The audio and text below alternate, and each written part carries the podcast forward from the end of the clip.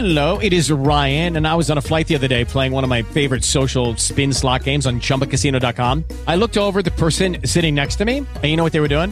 They were also playing Chumba Casino. Coincidence? I think not. Everybody's loving having fun with it. Chumba Casino is home to hundreds of casino-style games that you can play for free anytime, anywhere, even at 30,000 feet. So sign up now at ChumbaCasino.com to claim your free welcome bonus. That's ChumbaCasino.com and live the Chumba life. No purchase necessary. VGW Group. Void were prohibited by law. See terms and conditions. 18 plus. Geekish Cast is a member of the Astro Panda Productions Network.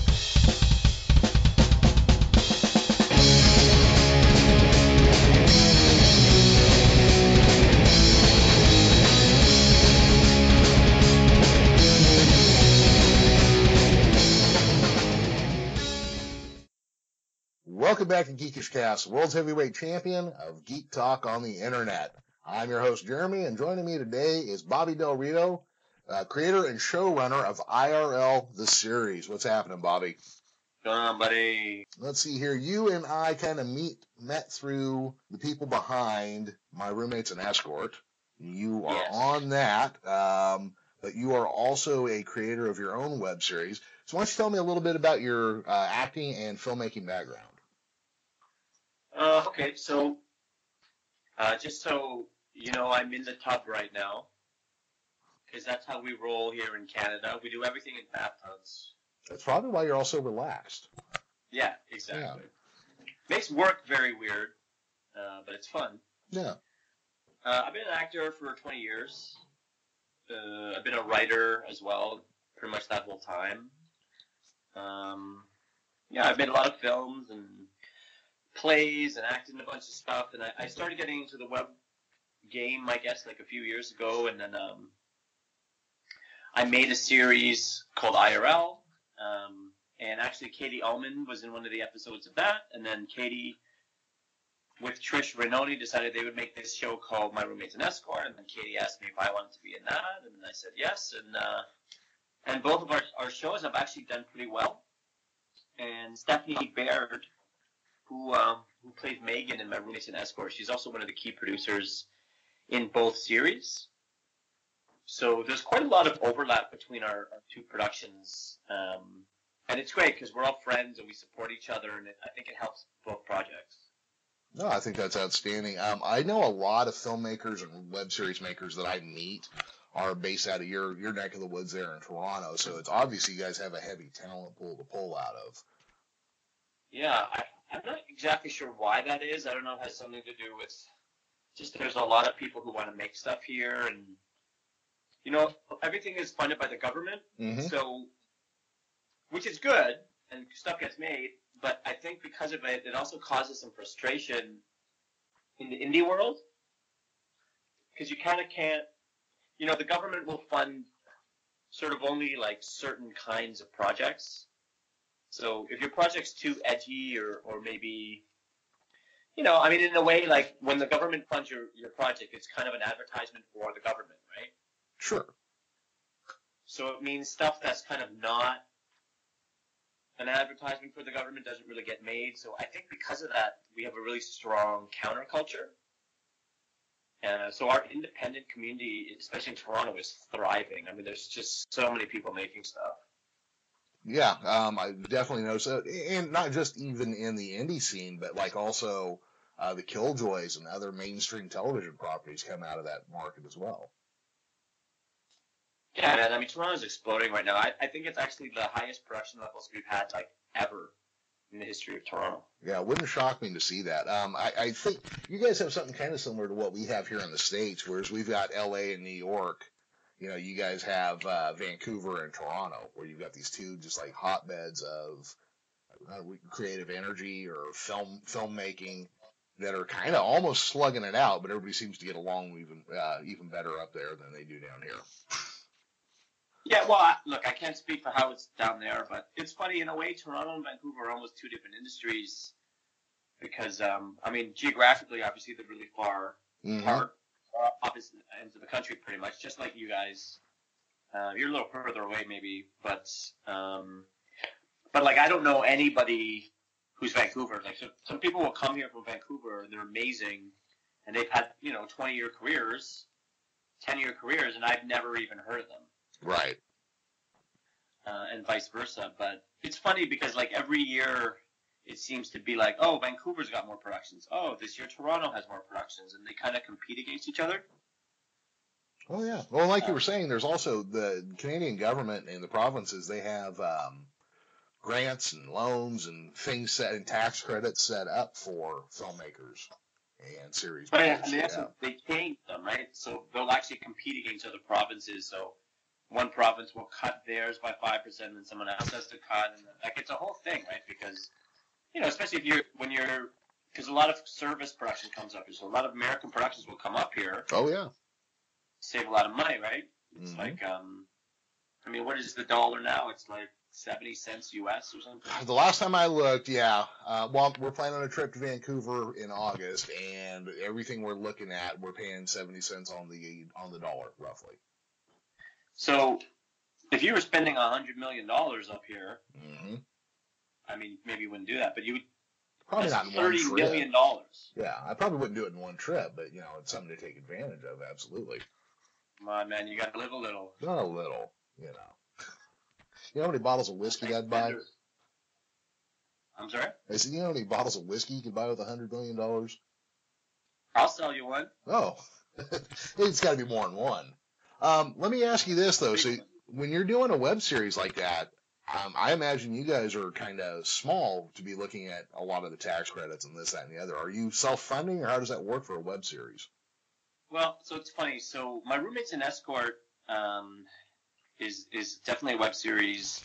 Um, they're definitely they've had some really good meetings that I'm, I'm probably not really supposed to talk about Mhm. um, on, the, on the television side, but I will say for IRL, um, we actually sold to television Oh, before we were web. fantastic! So we were like a short form television series, I guess you could say, before we were a web series. Mhm.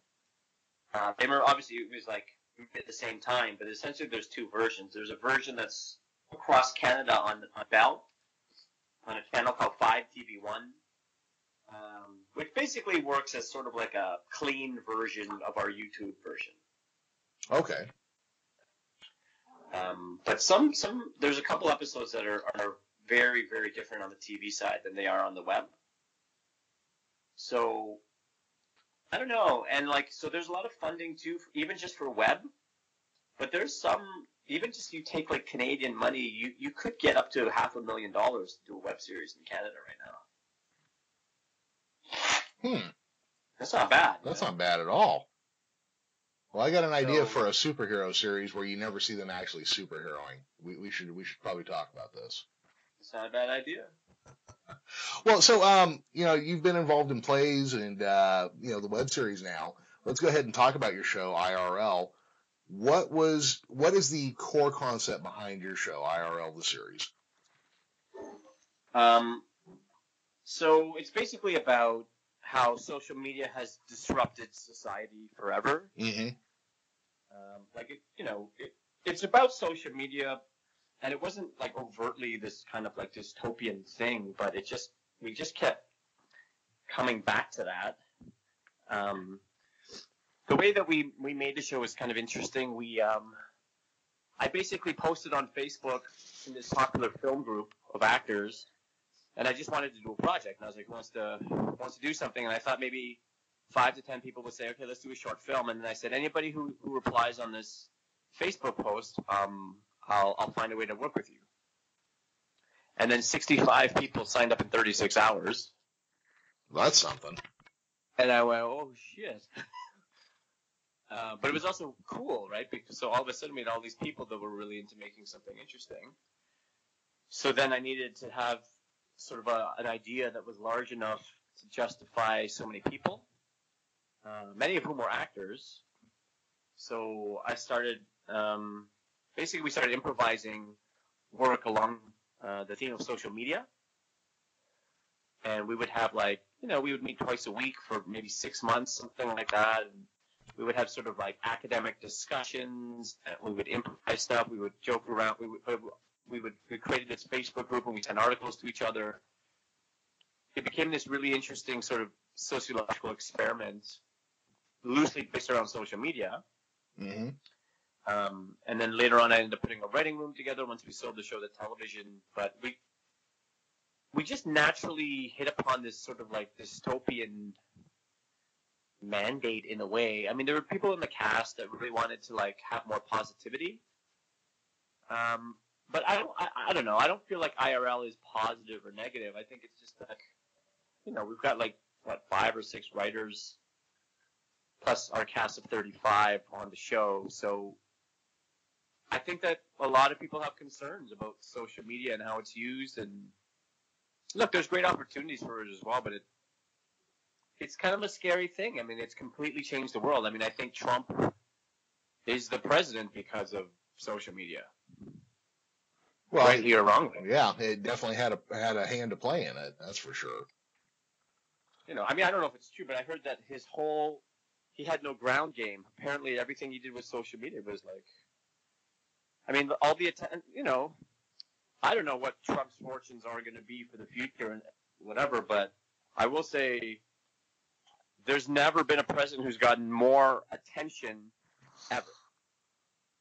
Yeah, negative attention. But in his world, I don't know if he sees the difference between negative and positive attention. well, no, because he's from the business world where all attention is good attention.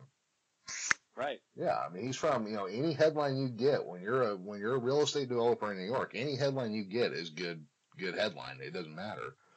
I was talking to uh, uh, Craig David Wallace, one of the creators of Todd and the Book of Pure Evil, a few weeks back, and he Right. told he told me he goes, I don't even he goes, I'm not even paying attention to Canadian politics. I can tell you more right now about American politics than I can Canadian politics.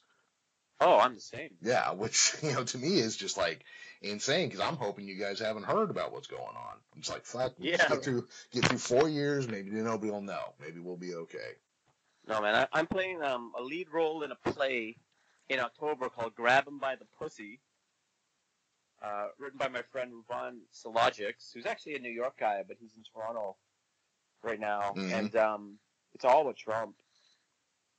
You know, Canadians eat it up. Oh yeah. We know a lot about U.S. politics. We digest a lot of American media up here. Oh yeah. Well, you, most of you guys, I mean, because of the parallel height at which Canadian population centers are in, are actually in major American media net or, uh, network areas. Right. Like, you know, if you're in Saskatchewan, you get, you know, TV from Detroit, you know. Um, not only that, and this is going to be what freaks people out the most. I don't normally talk politics real heavily on here, but the things we do as America do affect everybody around us since the end, since the end of World War II, you know. Um, and everybody kind of relies on us to. I, I, I don't want to overstate it, but they kind of rely on us to at least not be a bunch of goddamn madmen shifting from left to right as quickly as possible. Oh yeah, of course. You know, I mean, it, Angela Merkel had to just recently say, "Hey, look, I guess here in Germany we're going to have to go it alone now. We can't rely on the Americans. We can't rely on the UK." Yeah, I mean, and it's too, it's too bad, right? Because it's Mhm. like I think that there's an idealism about America, like it's still that land of opportunity, the way it's marketed, you know. Mm-hmm. And I think to put who's you know who's obviously a crazy human being in charge of so much potential, it's very disappointing. Yeah. Well, I'm hoping, I'm hoping, I, I really cross my fingers on this that all whatever damage, potential for damage there is, can be kept to a minimum, and at most, what we come away with is a diminished presidency, and a, a president that has less power, and maybe governors that have a little more ability to enact policies that are better for their local populace than a top-down approach. That's, I think that's the best case scenario that we could get, though. I hope so, but I will say, co- coming back to social media a little bit, and I, I Mhm. think it's related, is that I really do think that we just live in a new world now, right? Like, oh, absolutely. my personal thesis is that social media has disrupted society. Uh, Not to say that it hasn't done some good things, but I just think it's changed every rule and every industry and every way of communicating between humans. And I feel like there's there's almost no precedence. I can get through a lot of crazy shit. In a way, it's almost like it's like a digital metaphor for, for global warming, right? It's like the weather patterns are so fucked up now that you can't be like, oh, but in the 50s this happens. Like, yeah, it doesn't matter because now, because of the global warming, um, it could snow any day. It could rain any day. It could be really hot any day. It doesn't matter what the season is. I feel like that's what social media has done to the world as well, right? It's kind of like entire industries could disappear tomorrow. If you told me every fucking physical newspaper in the world is going to stop being printed like next Thursday, I would be like, okay, because that's how quickly information is being disseminated right now. Oh, sure. And and it's all you need to do is just act very quickly, and you can. And then, you know, people are saying, oh, this Trump thing is going to take a long time. I mean, I wouldn't be surprised if he got impeached in three years or if he got impeached in three days. This is the world that we're in now. There are no rules anymore. Um, yeah, I mean, you know, you say there's really no no comparable precedent or anything to compare it to. I kind of wonder if, and I'm not the first person to say this. I'm trying to think of who to credit with it, but I don't remember. But somebody has said that, you know, they purposefully create, you know, apps, Facebook, Twitter, these things, to trigger dopamine releases in our heads, like intentionally to do this Oh, interesting. which would then make the closest parallel I could come to would be uh, big tobacco. Oh, wow. You you and- well and cereal companies. Uh, you intentionally create an addictive, deadly product for your consumer base. Wow. But that being said, yeah, but that being said, I think there's also some great things to come out of the, uh, you know, the information revolution. Like, you know, well, where would where would a filmmaker like yourself gone before YouTube, or you know what I mean? These small places I should have had you in my writing room for IRL. well, I'm here next you're like time. quiet. You're quietly very, very contrarian, Me? eh? Yeah. I don't know I where you get that from. I didn't get a chance to listen to you before, but now I'm like, I'm gonna go back and listen to all your shit because your point of view is, is quite interesting. Um, yeah, so it's just it's just those things I look at that, you know, there are things. Well, you know, not trying to get too far off that, but you know, where would a small filmmaker with a tiny budget and a fu- well, people make movies now with an iPhone. Obviously, you could have done that before 11 years ago. Right. Um, but you know, you also because that same revolution put a camera in everybody's hand, you now have a place to also release those movies as well, YouTube and uh, Daily Motion. Now, of course, if you're filming a movie on your iPhone, your sound is going to suck, and you should know better than that. So don't do it. But Well, not necessarily if you felt if you because you do picture and sound different, like separately, right? I right, mean, but you still you still see people going, "Oh, but I make a web series," and then they don't mic their people. You know. Yeah, but people, I mean, I mean, stupid people, but stupid people do that too. Like they'll, they'll get like a really nice camera and then get a shitty audio person, Yeah, that's true. and then and then you're screwed. Or they won't do the proper post audio, or I don't know. I mean, look, making a film is an interesting thing. I do take the point though about um, platforms and the opportunities, and as much as I I can be um, a contrarian um, for sure as well. I also do see the benefits. I mean, look, we've never met in real life, and you're in California, and I'm in Toronto, Canada, and we're having this great conversation hmm over what? Like, I knew a guy, and I did this thing, and then somebody DM'd you on Twitter, probably, and here we are. You know. Yep. Oh no, and that's the thing I enjoy about it. It's um, you know, ten years ago when my wife and I discovered Corner Gas, podcasting was just barely a thing anybody really knew about at the time. And now, now our side podcast is a Corner Gas show, and I've talked to three of the leading eight actors from the show. Never even would have considered it, you know. Great. Uh, when I was a little boy watching Land of the Lost, did I ever think I was going to talk to Holly on the telephone and put that up for people to listen to? No. But, you know, now, because the world is so small, and because, and this is your thing, you're talking about how fast things change now. Yeah. You know, we're almost to a point where national, well, you know, state and provincial borders don't matter anymore. No way. Yeah, and pretty soon here, national bound borders aren't going to really matter much either. You know, because we're all doing business internationally. We all talk. You know, we've got you've got friends in the states. I've got friends in Canada and the UK.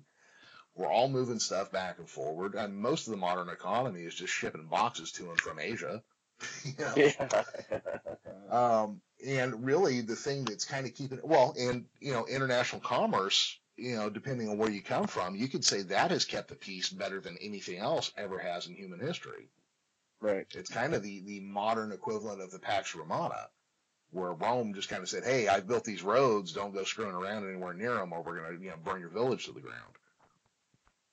it's interesting, right? So there's something that sometimes people do called an international co-production, Mhm. which I, I'm sure you can just guess what it is, right? It's just it's just people from different countries making a film together. Yeah.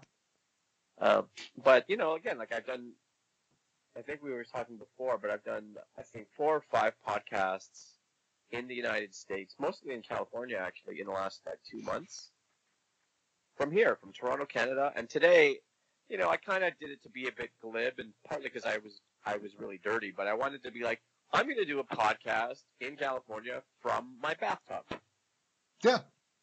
And that'll be my Facebook status tomorrow. Yeah. And that's um, Literally did it from the bathtub. Yeah.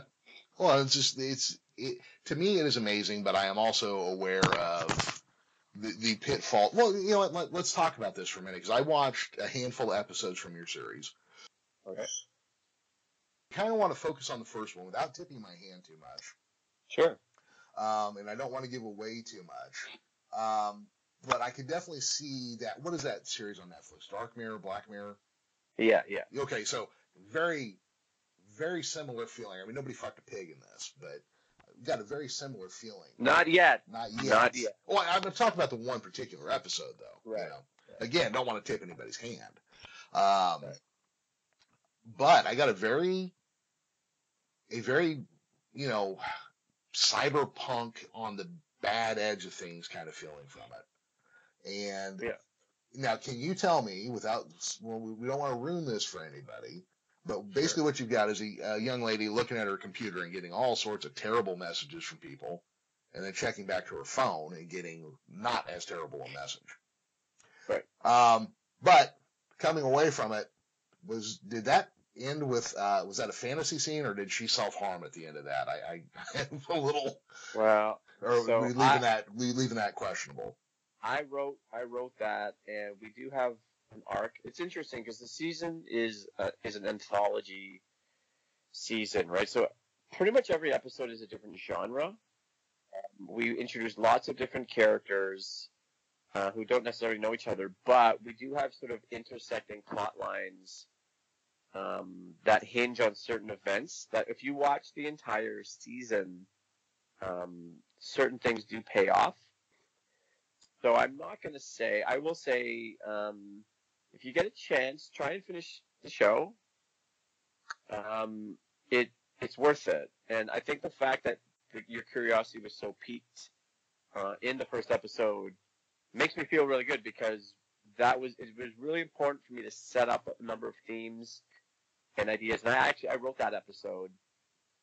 Um, but you know, I had a really amazing team of writers, and we all worked pretty hard to, you know, accomplish two things, which is to have this sort of anthology where every episode is its own thing, but also everybody is sort of part of the same universe and the, the same sort of general linear arc.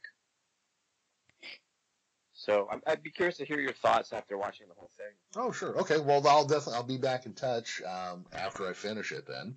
Um, and you know, just so the can- vibe, the vibe is that you got the vibe perfectly though. Oh yeah, absolutely. You definitely have. I mean, each episode that I have seen, I can't remember now if it's four or five. I don't. I don't remember off the top of my head.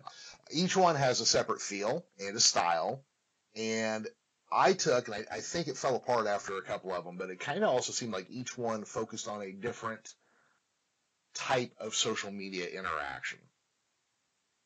Yes. So Mhm. so without this doesn't really give anything away for this season, but one thing that was very important to me, I'm, I'm I can be quite heady, um, and I think maybe as a as a as a showrunner, it's it's good to be heady if you're making kind of the stuff that we're making, right?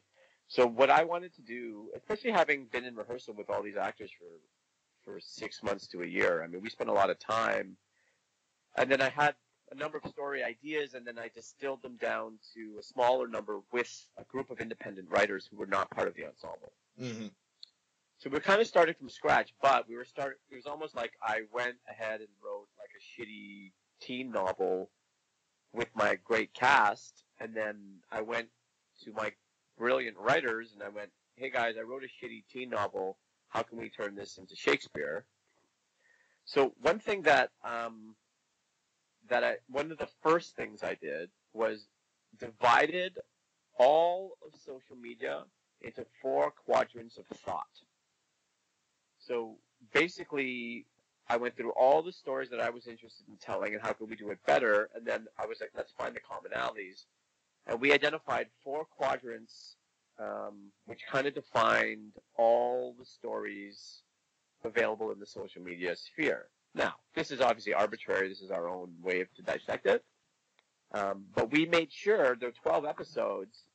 Um, there are three episodes from each quadrant, randomly selected, and, and there again, there, it, it was really fun to put together, and it's a, you know it's a, it's a little bit heady.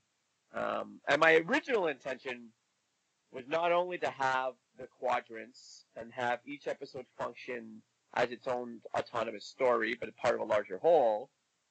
But ideally, what I wanted to do was reorder uh, each quadrant and of have a different narrative, so that there would essentially be five narratives. There'd be the one linear arc, one through twelve, and then I would have these four other quadrants of thought, kind of like showing like four other streams and themes for the social media experience which was very kind of difficult to do, and and all the writers were kind of like, how the fuck are we going to do that? It's like I'm not sure, but anyway, I, think that what we settled upon was a compromise, um, but I think that there are strong, uh, like thematic differentiations um, that are are quite um, present if you watch the show, right? You really do then you don't you can't really identify it because it's a little esoteric but you definitely feel that right you go oh like there's different there's very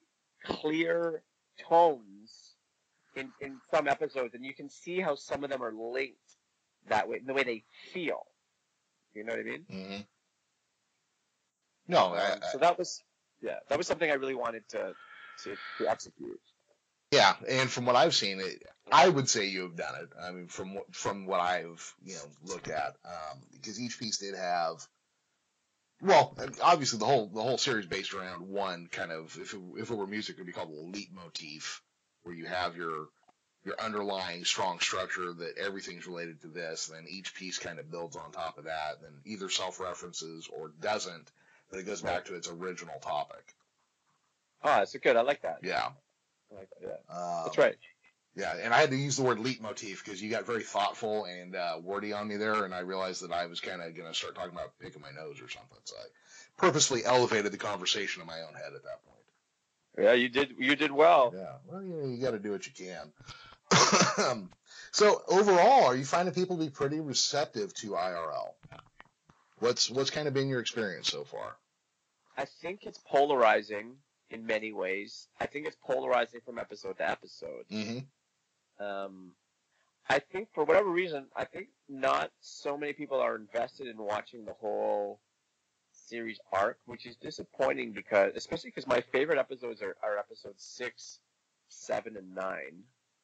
Um, for like one's a film noir and one's a horror, like a really, really scathing, you know, like analysis of celebrity and and I, I think that IRL is quite original. Like you're right. Like something like Black Mirror is definitely, uh, you know, an inspiration, Mm-hmm. somewhat of a muse, but you know, and even though Black Mirror is somewhat of an anthology, ours is very much an anthology. Like we full on have a black and white film noir episode. We have a full on horror episode. We have a full on thriller. Like we we really, um, we really delineate genre. Um, I, I think effectively, but definitely purposefully, in a way that you don't often see, right? Uh, and that that was something that I wanted to pull off because, look, I didn't know that we were going to get any attention or anything. I didn't know we were going to sell the TV. I didn't know any of this shit. So I was like, my motivation, like I said, I was posting on Facebook and I was going to direct everything. I knew that.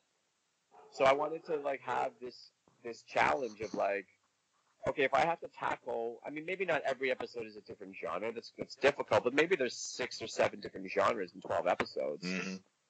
So for me, it's also like, well, look, as a director, I now ha- I can now go to like I don't know, a, a television company or a, a film company, and any genre that they're interested in hiring a director for, like I've got a sample. So that you know was kind of a really I don't know if you want to call it like a selfish motivation, but it, it ended up sort of presenting a really unique creative challenge, which I think creates this really unique experience. Sure. Um, well, I, people don't really know, right? They're like, they're like, are these things linked or not? Like, what the fuck is going on? Yeah. The truth is, if you watch all twelve, and Bob Lackey, who wrote our, who wrote episode twelve, who did a very, very good job of bringing them all together, um, you know, and he he created his own web series that was nominated for a Canadian Screen Award, which are like our our Emmys and our Oscars combined here in Canada. Like, we had an amazing room. Like, two two of our writers were in the Orphan Black room after working with us. yeah. Orphan Black, Tatiana Maslany won the Emmy for that, and Yeah. Well, that's part part of what I referenced early on is you guys have a talent pool available to you that is really unlike anywhere else, except you know maybe periodically shows up here, you know, here in the states around Hollywood or during really uh, fertile periods in Paris, things like that. You know, where a, an art form really takes off and all these talented people kind of emerge simultaneously. oh yeah, and look, not to be a prick about it, but like I also have a 20 year career, so I also handpicked people. So when I tell people that my writing room consists of let's call them emerging, although I think that's a bit insulting because I think they're really good. But I think that I have some of the best. I think if you look back in 20 years and you look at my writing room and my cast, you will see some of the best actors and writers that this country ever had, all working on the same show. Yeah, You know, And I, I think I identify talent pretty well, and I have a lot of relationships. I mean, look, for my and I, I'm an established guy, right? I'm not starting out. I'm going to be 40 this year. On my post production team, like my editor and sound composer is a two time Grammy nominee named Daryl Bennett. Right, my sound editor is a is an Emmy nominee. Like I have some of the top people in the country working on my show. So, you know, when you have that many good people, even though the idea is it's definitely different and maybe it's a little out there, but it's also like I think executed with with polish. hmm I just think a lot of people don't really know what it is because they've never really seen anything like it. How do you just have a fucking episode that's a black noir, black and white film noir, and how do you have this other episode that like it? People don't quite know what to make of it, right? So I think that I hear the Black Mirror thing a lot, and I get it, but it's also quite different from Black Mirror in lots of ways. well. Yeah, and I was I wasn't talking about the story. I was talking about the feeling I came away with was very similar to Yeah. yeah. Um, now let me ask you this because this is something I've been dealing with a little bit with Geekish Cast because I do, you know, people I talk to on my podcast once a week. I get together with some friends. We talk comic books, movies, and TV. And then every week I do an interview with somebody. Then that could be anything from somebody like yourself, you know, a filmmaker or an actor or an actress or a comic book artist or whatever.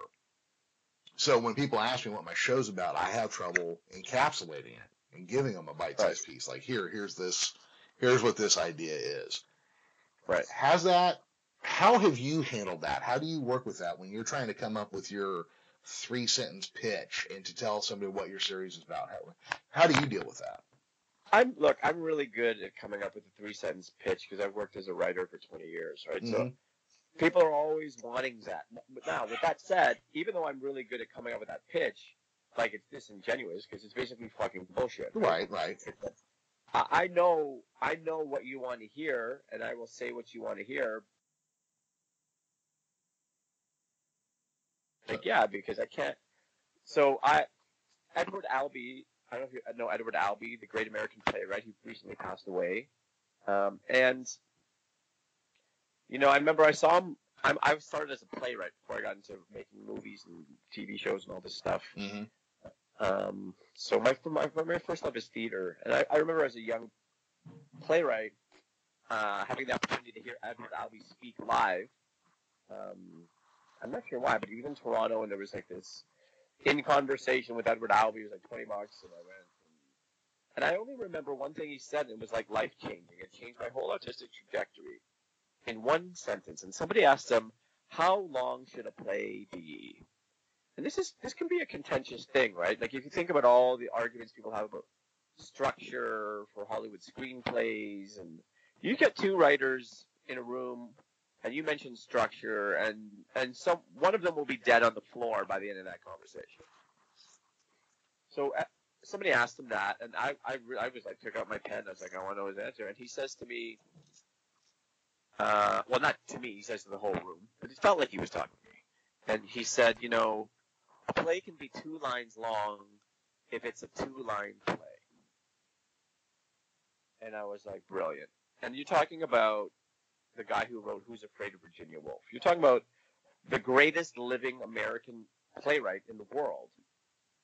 And he's basically saying you can do whatever the fuck you want as long as that's the fucking thing you want to do. You know, and I think that it's funny because, like, you know, obviously I'm an artist. I've been an artist for a long time, and I know a lot of people in the industry. But it's amazing how many artists are half in. And I don't, I don't say this to be insulting, but like I know a lot of directors who really want to make sort of like avant-garde documentaries, and they're directing commercials and television, which is fine. Those hard, those jobs are hard to get, and you can do them well, and but I just think if you really want to like shake things up, but you're looking for like sort of the fastest way or the easiest way to sort of procure income, it's like you don't get to choose. Like if you're going to be an artist, you got to go all in. Nobody says it's going to be easy, but you got to do what you got to do. I made a feature film called The Market uh, for a very small budget, but you know before I made that film, I had a, a development deal with an established film company, and you know they were talking about a one million dollar budget, which you know I mean that's a lot of money. So I was interested, and then but they wanted to make too many changes, and I wasn't going to get to direct, and the whole thing. My movie is is um, it's a conspiracy. You probably really like it. I'll send it to you actually. I'll email it to you it's a conspiracy theory in a way about how the 2008 subprime mortgage crisis started, but it's broader than that, right? It's basically an allegory for capitalism, but it's all about uh, it's all uh, hinged on the premise that, uh, which is true, obviously, that Wall Street, you know, has the power to sort of leverage and affect the financial world internationally. So when they told me that they were thinking of essentially doing a Canadian version of it where they would change it from Wall Street to Bay Street, I went, okay, so you've now missed the entire fucking point of my movie. Because Bay Street would never have the leverage to create this sort of like conspiracy theory for what could disrupt the entire world financially. And I went to school originally for economics, so I, I know that world quite well, and I researched it well. And anyway, long story short, I walked away and I made my little film, and I haven't made any money off it yet, but a lot of people think it's fantastic. I've gotten a lot of jobs out of it. I'm very proud of it. I made the film that I'm happy to show when I die, right? Like, it's this little indie film, but it says everything I want. It's really, really vulgar on purpose. Um, but I think that, look, I don't know what the metaphor here is, but I would say if you're a penguin and you always wanted to be a fucking duck, just be a fucking penguin. You know? Like you gotta do you. You gotta make stuff your way and if if the rules are set up in a way where people don't get it or it's not my friend Kat Hostick, who's a brilliant filmmaker here, uh, she says she uses the word digestible uh, in, in sort of like a derisive way. You know, if if you're if you're trying to like transmogrify your art so you're fucking digestible, then you're no longer an artist. You're digestible. And I think an artist is square. In, in I mean, if you happen to if you happen to align with what the market wants, cool. But I think that an artist makes art. Well, I would say, and I think maybe maybe I'm following your thought on this, is that you can have art or you can have commerce. And a lot of times people who set out to be artists settle on being commerce or creating commerce. Well, look, what I have to say is slightly different. I Mhm. think we do agree in principle that, you know, yeah, I, I do mean that, but I also think that you can make a lot of money doing your shit. I mean, look at Quentin Tarantino. Oh, sure. There's no way that guy is compromising. right? Well, a little bit. I mean, he didn't. He wanted to, to direct. Um, oh, damn it! What's the? It's his favorite movie that that he wrote. My favorite one that he wrote, uh, the one with Christian Slater and uh, Patricia Arquette. Oh, right, True Romance. True Romance. He wanted to direct that, but nobody would give him a shot at it. Right. Yeah. The Uh, other thing I'll say though is that he like that was before he had he could do Mhm. anything. I mean, you're right. I mean, he could have done what I said and like fuck you and Yeah. Well, but that's the thing. You kind of have to balance that. I mean, you can be all balls out, and you know, a lot of people, um, like me, I've always had an artistic streak, but I settled into sales because I also like to drive fast cars. You know, and I knew which one was more important to me. You know, I like to drink, you know, fifty dollars shot whiskey and drive a fast red car. So I, I picked one. well, for a hundred million dollars, my friend, I can make that happen. Well, next time I'm up in Toronto and I've got a giant satchel with dollar signs on it, I'll uh, definitely ring you up. Perfect. Yeah. Um, Bobby, so here's here's the thing. I'm just getting over having a head and chest cold. I am really enjoying this conversation, but my voice is going to give out momentarily. I understand. I'll call the paramedics. I, I would appreciate it if you would do that. But what I'd like to do, I'd like to have you back on, and I'd like to have you back on sometime soon where we can really kind of dig into some more of this. Um, I love it, dude. I, I- think we got a bromance going on here. I think maybe I. I think I'm gonna get a shirt with your picture on it. I'm gonna get a shirt with your picture on. it. Yeah, I think I think uh, I think we got something here. I think we were working on something. Uh, but Bobby, do this for me. Tell everybody where they can find your stuff online, where they can check your movies out. Let's get let's get your links dropped right now. I appreciate that. Okay, so the easiest way is probably on Twitter at, at Bobman. Um, I'm also on Instagram at, at Bobby Del Rio. Um, we have a Twitter handle at IRL the series. I mean, I have so many things that I'm doing, but the easiest thing is probably Twitter at Bobman. Okay. Um, and I did find uh, your movie, The Market, appears to be at themarketmovie.com. Yeah. And can Uh, people on Twitter as well. can people buy Okay. that right there, or how is that? How is that? This is where I'm at. I mean, I've been having these conversations with my producers for a while because now, especially now that I'm doing the podcast circuit and Mhm. starting to talk about the film, people want to see it, and we're trying to figure out. I don't, to be honest. I mean, maybe something I should just ask the fucking world because I really don't know what to do in this world where the entire film distribution model has changed, and it's like if you're not on Netflix, you don't exist, and I'm like, surely that can't be the case. I mean, all these great films are being made. You're telling me that Netflix is the only one that matters. There's got to be another way. So we're just trying to figure out how are people watching movies these days. What I've even, I mean, my producer's are going to hate me for saying this. I've even thought about giving it away for free. okay, so a, a couple friends of mine, and they've been editors, writers, and directors since the '90s. Okay, and they've now we're talking small budget slasher flicks from the '90s, or a movie called Drive that starred Mark Dacascos in the late '90s. Um, Right.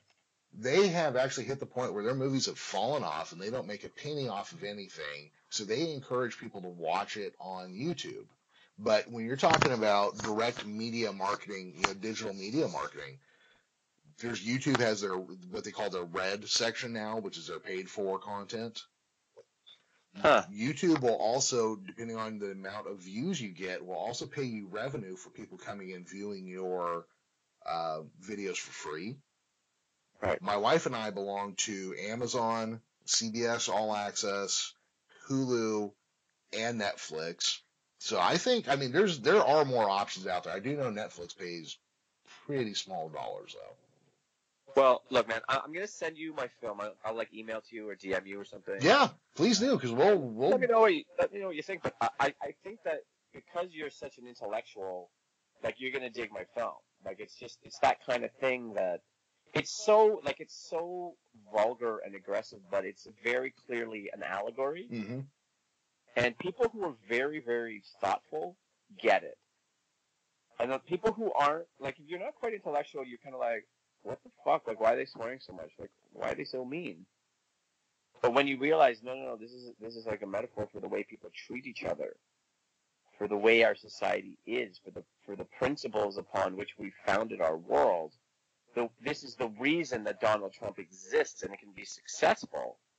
Then people go, whoa. Yeah, see, we're gonna have we're gonna have to get back together and do this soon because, uh, you know, they did a thing recently where they took um, uh, the profiles of people who were psychotic, and found that um, many successful CEOs fit into the same profile as. Oh, right, the dark traits, Yes. the dark triad. Yep. And Yeah. there's a, I mean, there's a lot to dig into here. Um, yeah, shit, Bob. I, wish I didn't have the sore throat. I gotta go, but um, I'll tell you what. Let me let's wrap up real quick, and I'll give you my email address and all of that. And then um, after I watch your movie, we'll talk and we'll get back together and we'll do this again. I can't wait, brother. Our, our, our bromance is being immortalized for the world right now. Looks that way. Um, all right, everybody. Well, please go check out Bobby Del Rio. Uh, you know, go check out his movie, The Market. Check out his series, IRL, the series. Go find him on Twitter at, at Bobman. Um, and when you're done with that, remember to go over to iTunes and rate and review us on there. You can find us at geekishcast.com. I'm on Facebook at facebook.com slash geekishcast, and I tweet from at the geekishcast. I am on Instagram, but I don't know how it works, so you'll just see like pictures of my dogs. So there you go. Until next time, everybody, take care. We'll see you then. Geekish Cast is a V as in Victor production and is part of the Astro Panda Productions Network. You can find us now on SoundCloud and on Blog Talk Radio. Our theme music is taken from the song Out to Get Mine by Reign of Zeus. Check them out at reignofzeus.net.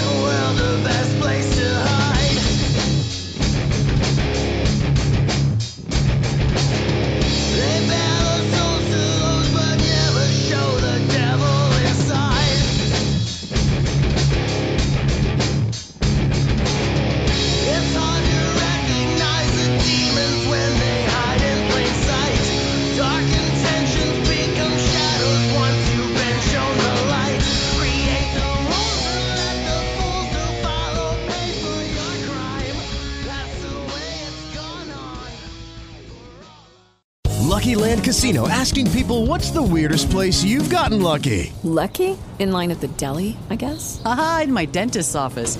More than once, actually. Do I have to say? Yes, you do. In the car before my kids' PTA meeting. Really? Yes. Excuse me, what's the weirdest place you've gotten lucky? I never win and tell. Well, there you have it. You can get lucky anywhere playing at LuckyLandSlots.com. Play for free right now. Are you feeling lucky? No purchase necessary. Void where prohibited by law. 18 plus. Terms and conditions apply. See website for details.